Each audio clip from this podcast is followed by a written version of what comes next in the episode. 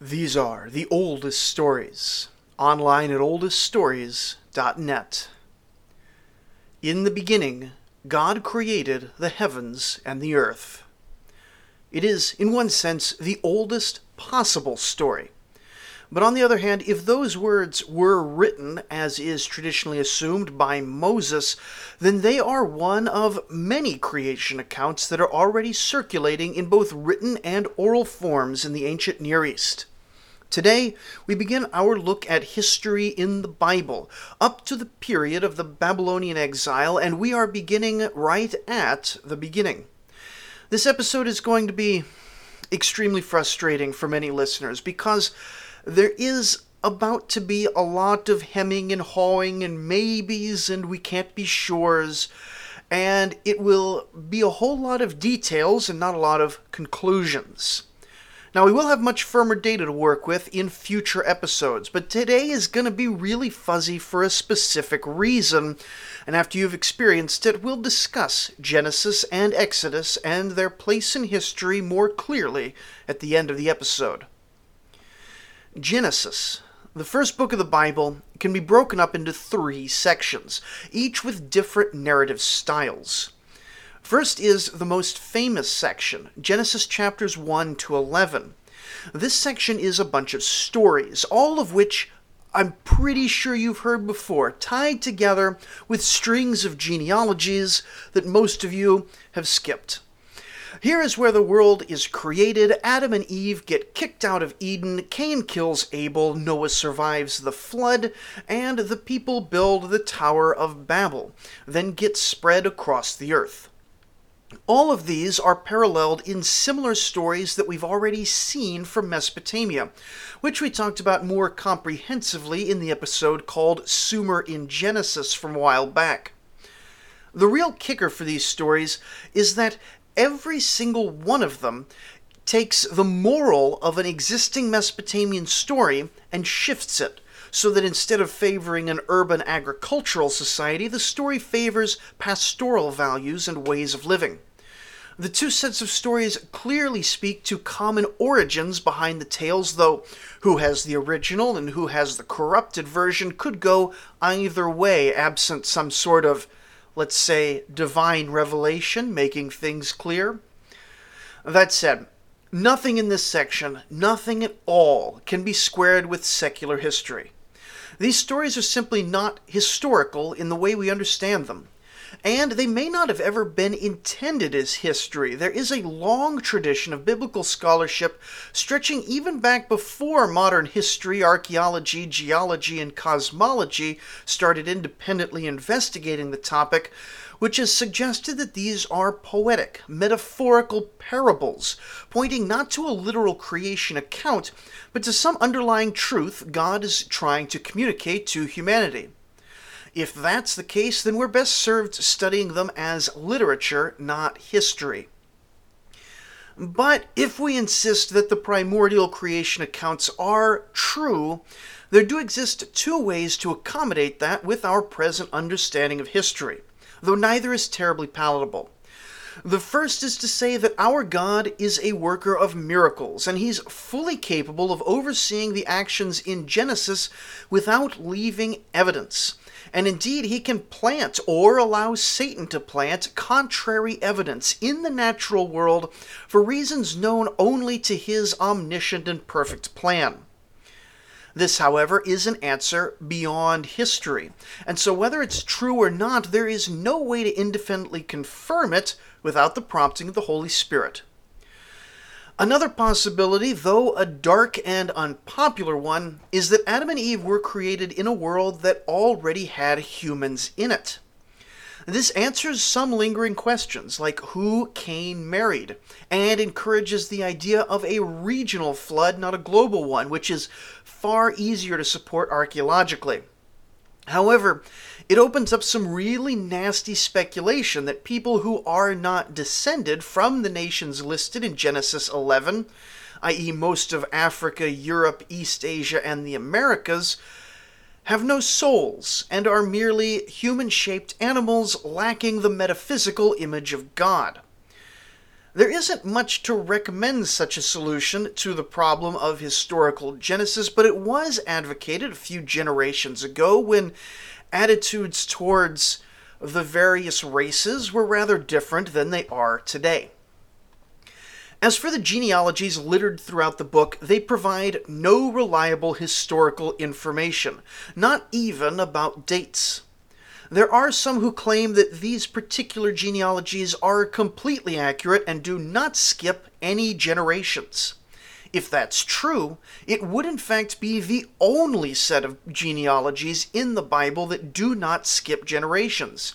It's exceedingly common for genealogical listings in Scripture to skip generations, most famously with Matthew's Gospel listing only 28 generations between Adam and Jesus, skipping many names that we know of from other biblical genealogies.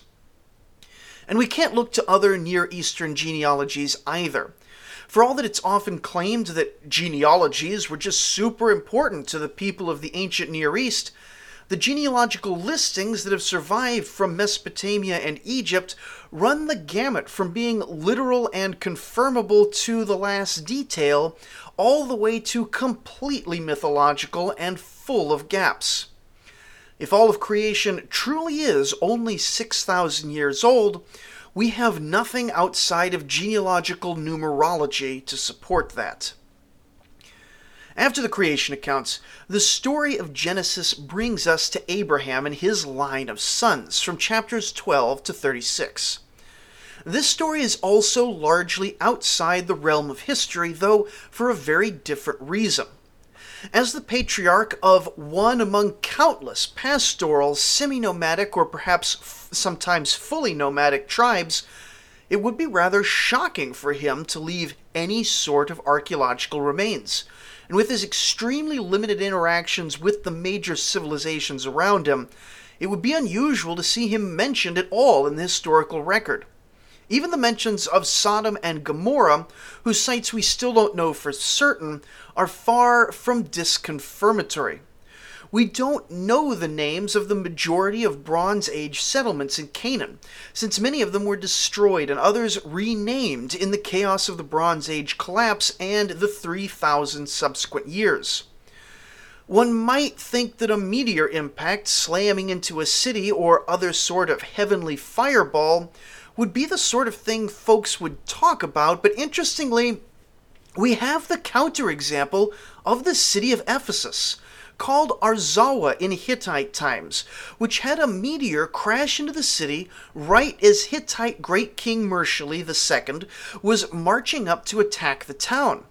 And despite this seemingly remarkable event that appears to have been somewhat destructive enough to let the great king just sort of march in without too much resistance, we've only actually got one written mention of it in any source or at least any near contemporary source, and this is only because it happened to involve a great king of the Hittite Empire. Had it not crashed right at the moment a king was attacking the city, we likely would never have heard of it, even if a vague and distorted legend had arisen a thousand years later to be recorded in the biblical book of Acts when Paul visits Ephesus.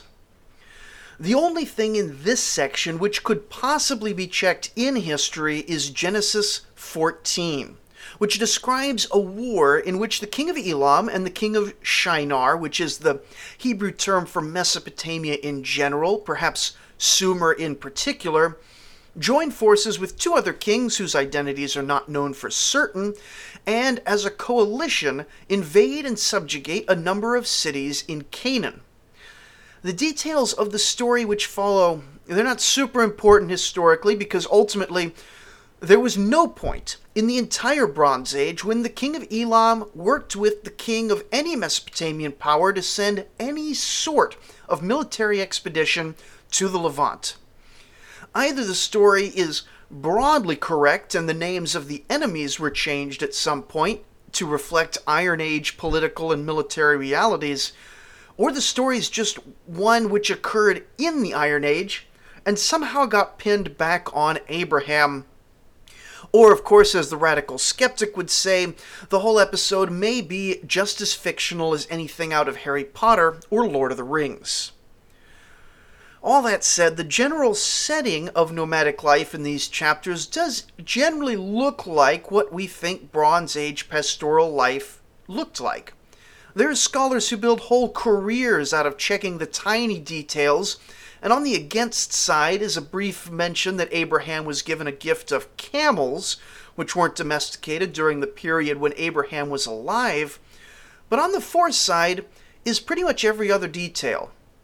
Now, this is less impressive than it sounds to some people, many of those details would still have been consistent with the nomadic pastoralists in any other future time up to the Babylonian exile. And while the compilers of Genesis would probably have been city dwelling priests, first in Jerusalem and then in Babylon, there wasn't quite as much distance between the pastoral and urban communities as there is nowadays between, say, a New York City socialite and a Bedouin of the deep desert. But the presence and seeming reliability of those details do give circumstantial support for an underlying historicity to maybe parts of the patriarchal narratives. Anyway, we pass quickly through to Genesis 37, and our historical conclusions so far are pretty weak. If the narrative to this point is literal history, there's not much there to confirm them.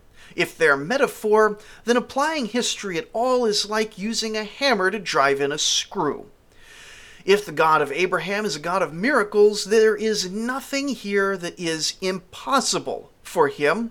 And if he doesn't exist, then the whole scripture is a catalog of madness and deception in any case.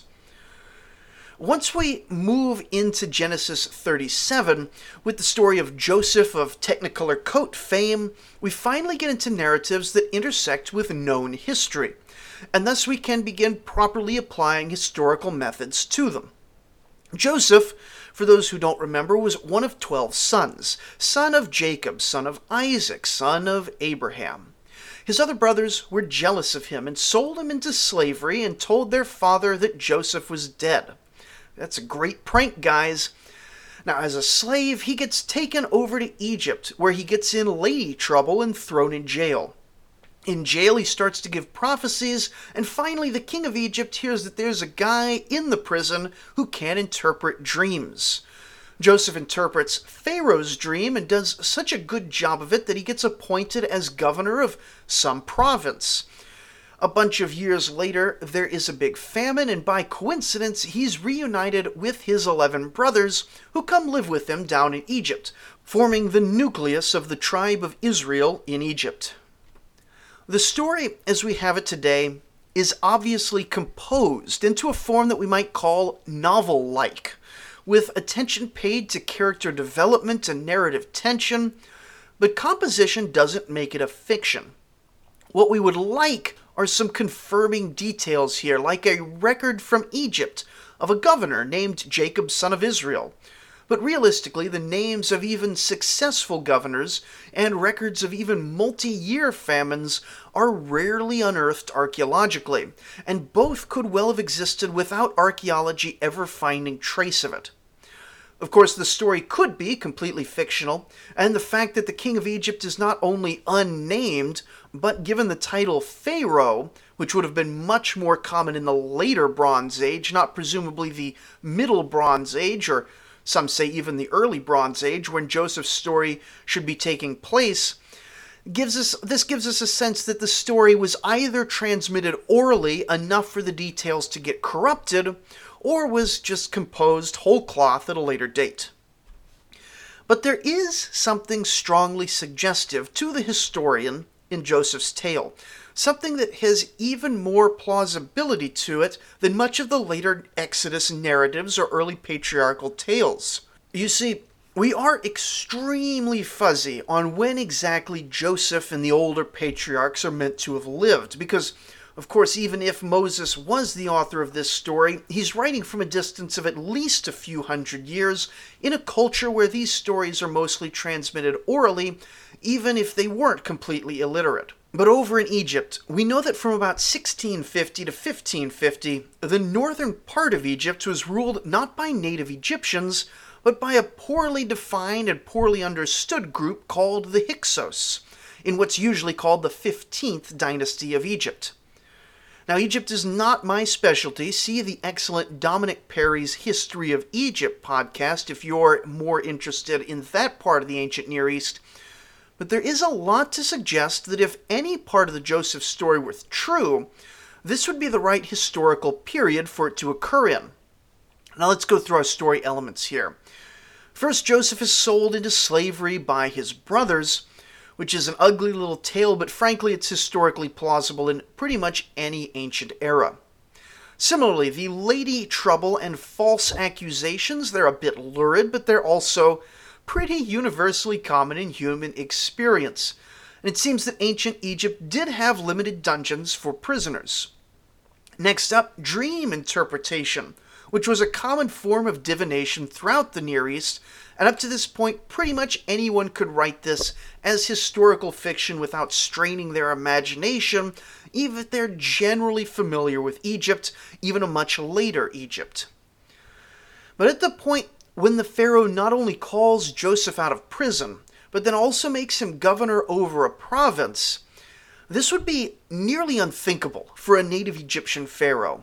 But if the Pharaoh here is a Western Semitic Hyksos person, then it's quite likely that Joseph and the Pharaoh share a great deal of cultural connections already and it's likely that the rapid expansion of the Hyksos invaders into Egypt is creating a number of governmental vacancies, which are always a bit of a struggle for nomadic peoples to fill.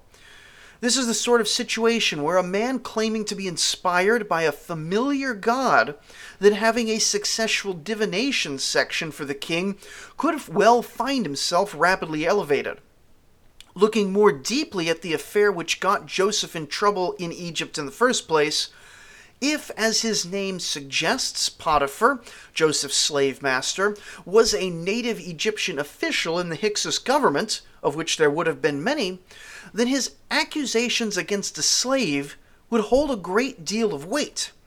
But that same accusation against a proven diviner would, maybe, in the Hyksos court, count for much less. All of these together turn the tale of Joseph into a remarkable and suddenly maybe more plausible narrative. It is still an unusual set of circumstances, but that's what makes it a fun story.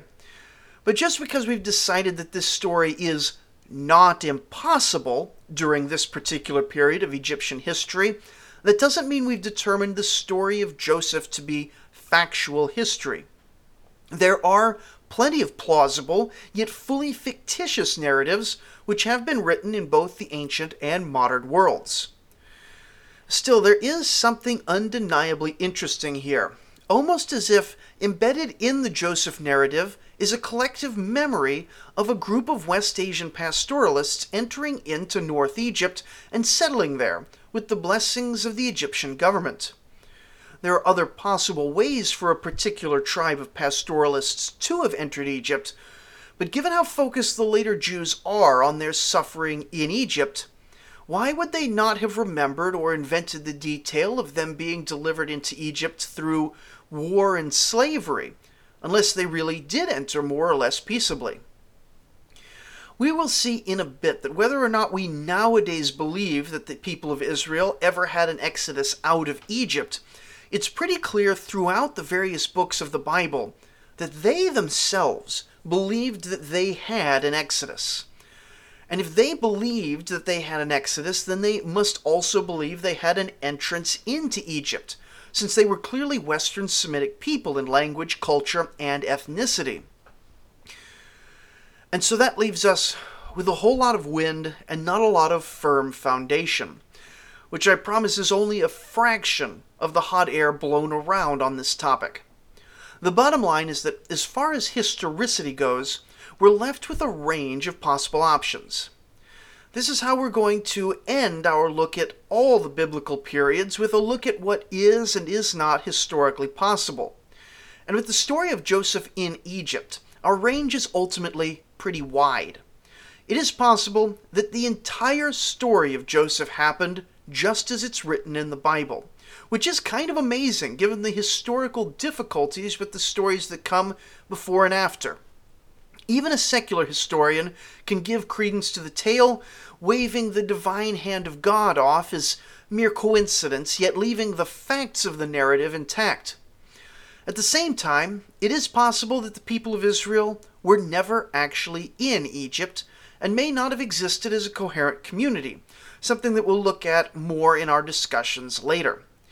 And then it is possible that some middle ground is the truth, that perhaps the Joseph story is the heavily embellished account of a real man, or that the Joseph was crafted as an archetype from the memory of Israel's entry into Egypt, a false person acting as the mascot of a movement of peoples during the Hyksos period of Egypt.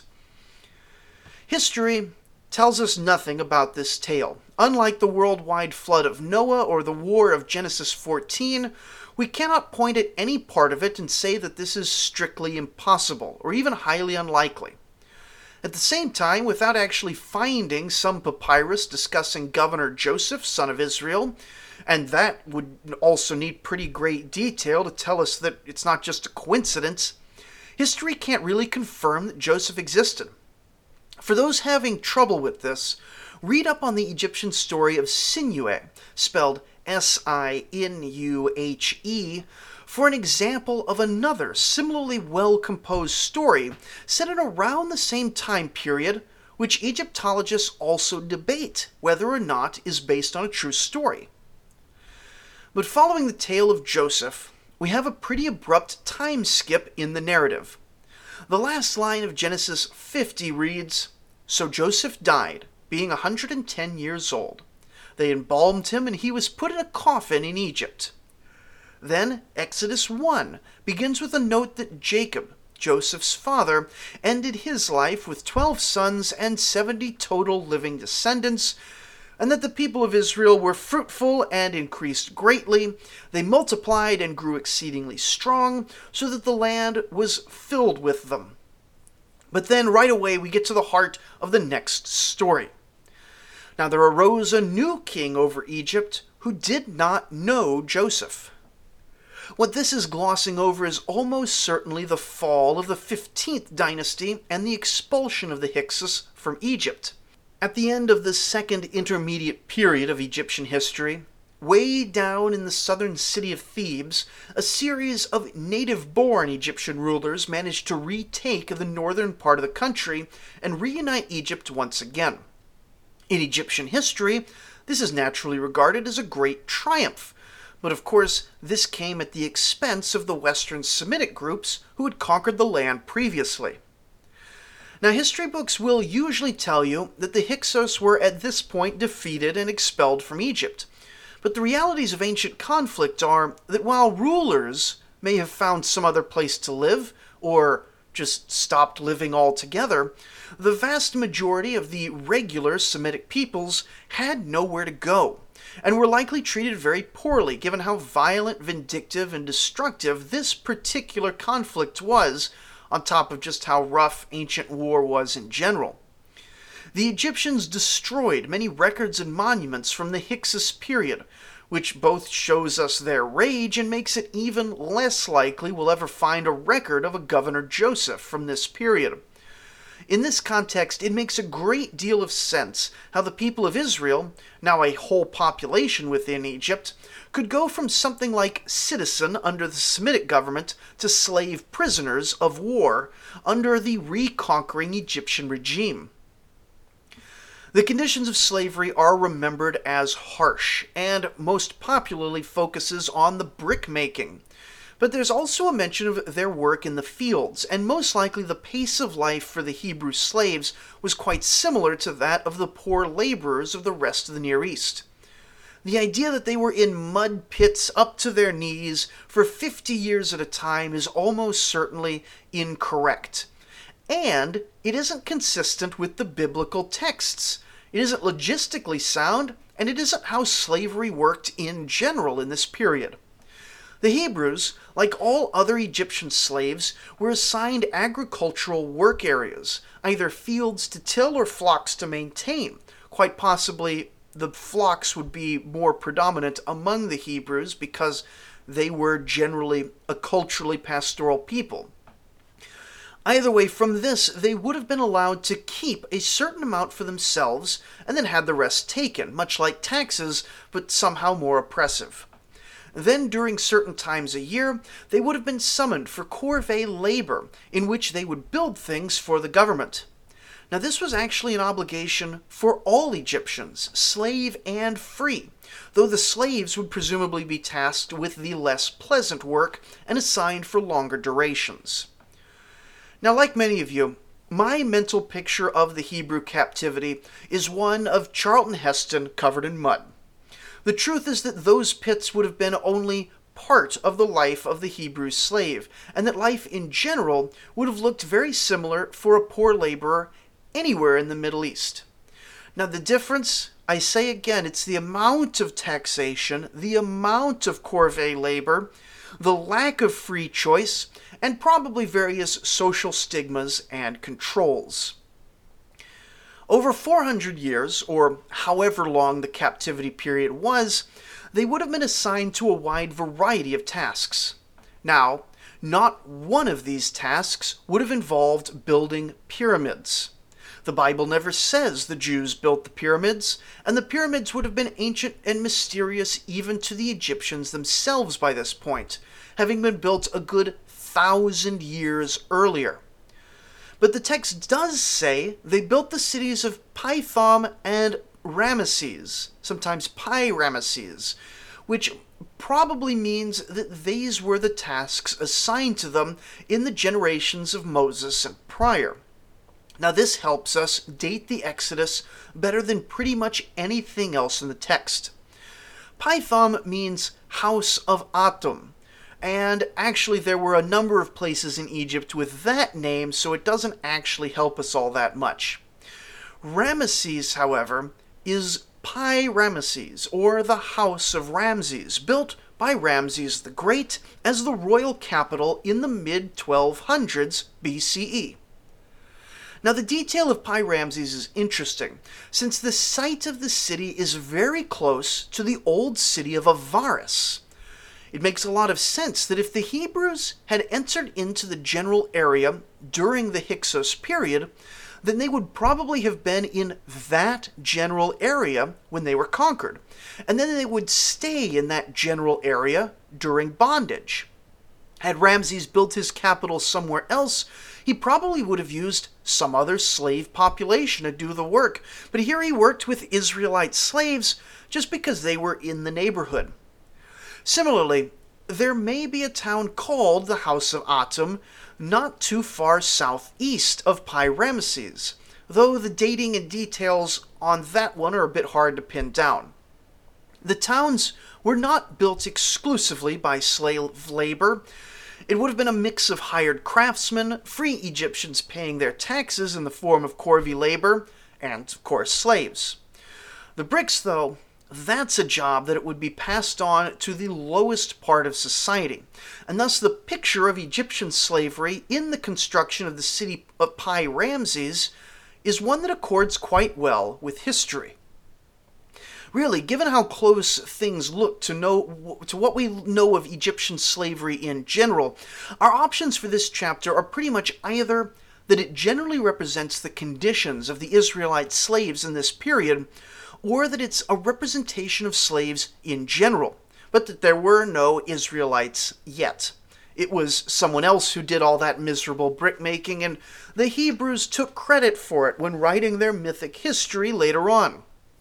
Still, that's a story told mostly in just a few short, not really specific lines. What comes next is the birth narrative of Moses, and it has to be said right at the front that the idea of a baby floating in a basket down a river is one which appears multiple places in Near Eastern and later in Greek literature. The closest parallel we know of to the Moses story, which was 100% definitely composed before Moses, is the tale of Sargon of Akkad, which we looked at way back in episode 17. But for all that this gets discounted as a literary trope, which it may well be in many cases, it should also be remembered that this trope exists because women really were putting babies in rivers in the ancient Near East. Poverty, shame, war, persecution, slavery, or a million other things could convince a woman in the ancient world, just as in the modern world, that she cannot take care of her new baby. And even for the desperate, it's really hard to kill your baby outright. But to put the child in the hands of your God through the culturally known method of building a little floating reed basket and floating the baby down the river, well, that's a little bit different, isn't it? Maybe the God will spare it. They spare the God spared Sargon, the God spared Moses. We've heard a bunch of stories of babies just like that. Maybe I'm going to try it. As with Sargon, Moses as a basket baby allows him to be raised in one kind of environment while secretly having another origin, which makes for a good story. We will never find historical evidence for the basket story. We wouldn't expect there to be any outside the narrative itself, but the tale it's attached to, a culling of slave children and of a prince named Moses, those are aspects of the tale that might leave evidence. We don't see large groups of slave children being culled in the written record really anywhere in the Near East. However, we do see slaughters associated with rebellions, and history is full of Hebrew rebellions which the Bible only hints at or skips over completely. While victories, and sometimes the slaughter following them, are commonly recorded in Near Eastern history, rebellions are much more embarrassing and usually only mentioned when they're significant enough to really challenge a ruling king. A mere slave uprising which causes Pharaoh to take notice could well end in a massacre that pushes a young Hebrew mother to abandon her child. And the Bible is not shy to simply omit embarrassing things, as we'll see later on. We rebelled and got slaughtered is a bit rough to write down, but Pharaoh was scared and started killing babies, while technically the same thing has a bit of a different feel to it, does it not? As for Moses himself, this is a common enough element in Egyptian names. There are plenty of Egyptians named Ra-Mosa, Amosa, Ka-Mosa, meaning the god Ra, or the moon god Ah, or the soul Ka is born. Moses, then, bears an Egyptian theophoric name with no theophoric element, meaning just is born. Did a later redactor, or Moses himself, upon entering into covenant with God, remove the pagan deity from his name? If Moses is a fictional character, why is his name so awkward when so many other parts of the Bible have such conveniently named figures? If he was a literal figure, we rarely hear about the lesser children of the Pharaoh's court, and he could be one of many recorded nobles with Moses in their name or he could well have gone unrecorded in surviving documents. His story itself, up to the actual Exodus, is entertaining but far from completely impossible. And we're left again with the full range of possibilities from literal truth to complete fantasy and everything in between. Now, Moses grows up, he has some adventures, then he walks up to Pharaoh to demand the release of the Hebrew slaves. This is the famous let my people go, accompanied with the even more famous Ten Plagues. From an historical standpoint, for the Ten Plagues, as written, to fall upon all of Egypt in a brief span of time without any mention of it, it's not impossible. There are major plagues that go almost completely unmentioned in the sources. For example, there was a famous 20 year long plague that hit the Hittite Empire under King Mursili, for which our main explicit source is a series of prayers that the royal family wrote down.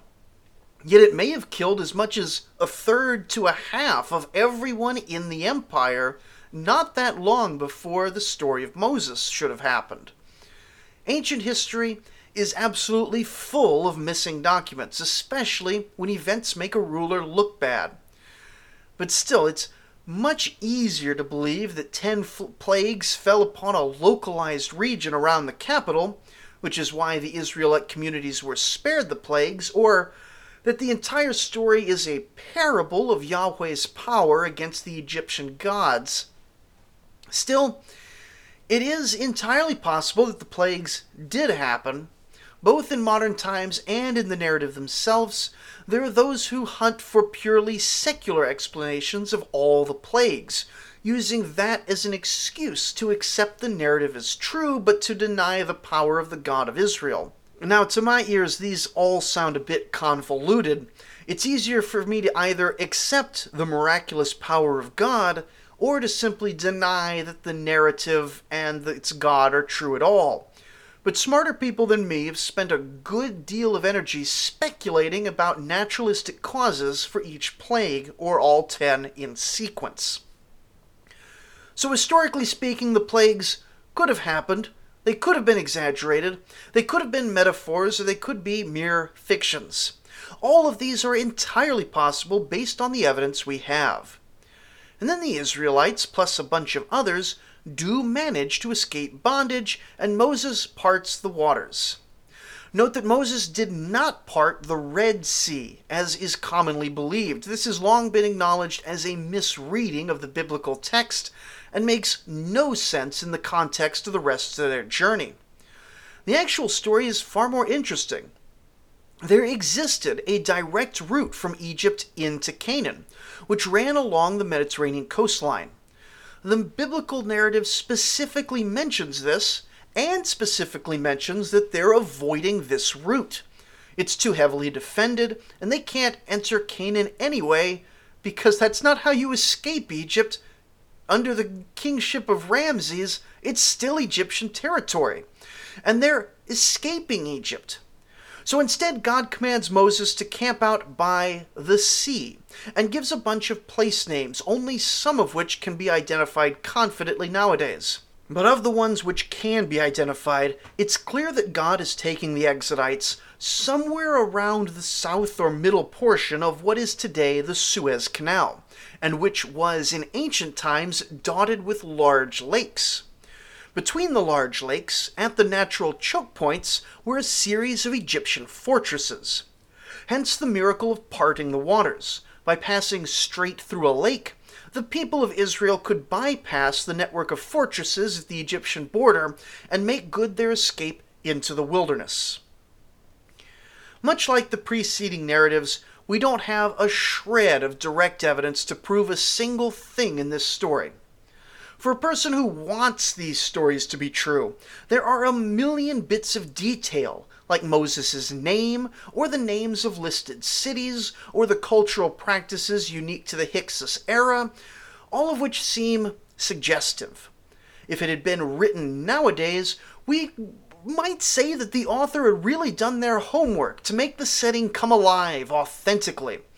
But given the age with which the first versions of these stories may have been written, it suggests a more direct connection, maybe even a core of truth.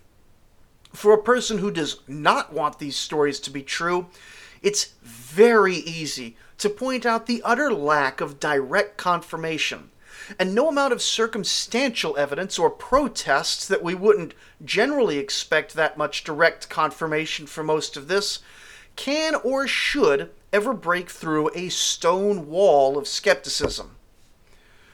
When approaching the question of where history starts in the Bible, we love to jump straight in with our own personal bookmarks. Does history begin with Adam, or with Abraham, or with Moses, or with Joshua, or with David, or with Omri.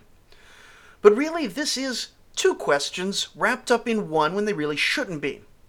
The question most of us are interested in is which of these characters literally existed as described?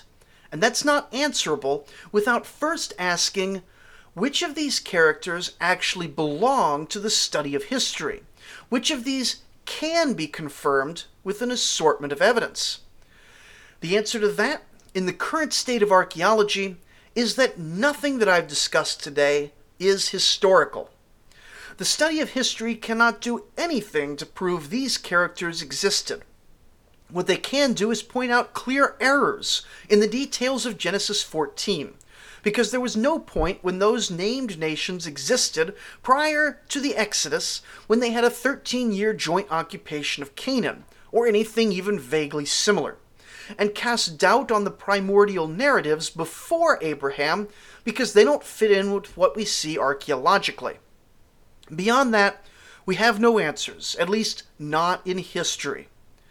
Now, your answer can be informed also by faith, or the lack thereof. But pretty much everything today that we're talking about is outside of history.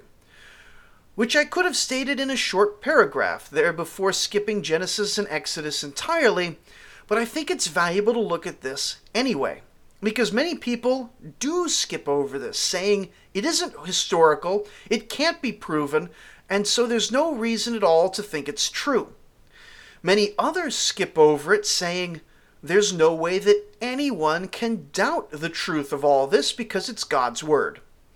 When really looking at the opening of the world's most popular piece of ancient literature, we should all be far more open to holding a bit of uncertainty in our minds, far more willing to admit that we don't know and that things could be other than we believe.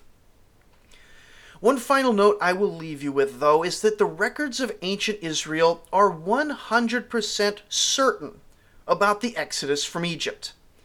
Now, the details are often fuzzy, but across a wide number of different Old Testament writers, in the different histories, in the poetry, in the wisdom literature, in the prophets, the fact of the exodus out of Egypt is probably the second most consistently affirmed fact in the Bible after the existence of God. The earliest individual components of the Old Testament are traditions of the Exodus. Now, that doesn't mean it's true, just that it was widely believed for multiple centuries across multiple writers. But when we read Aztec myths of them coming to central Mexico from the distant and mythical Aztlan, or Micronesian legends of settlers arriving by boat, we apply less skepticism than we do to the biblical tradition. Skepticism is valuable, but so is intellectual consistency. Next time, however, we're going to actually use some history to really start narrowing down our options. Now that Israel is on its way to Canaan, they're going to start leaving footprints in the sand.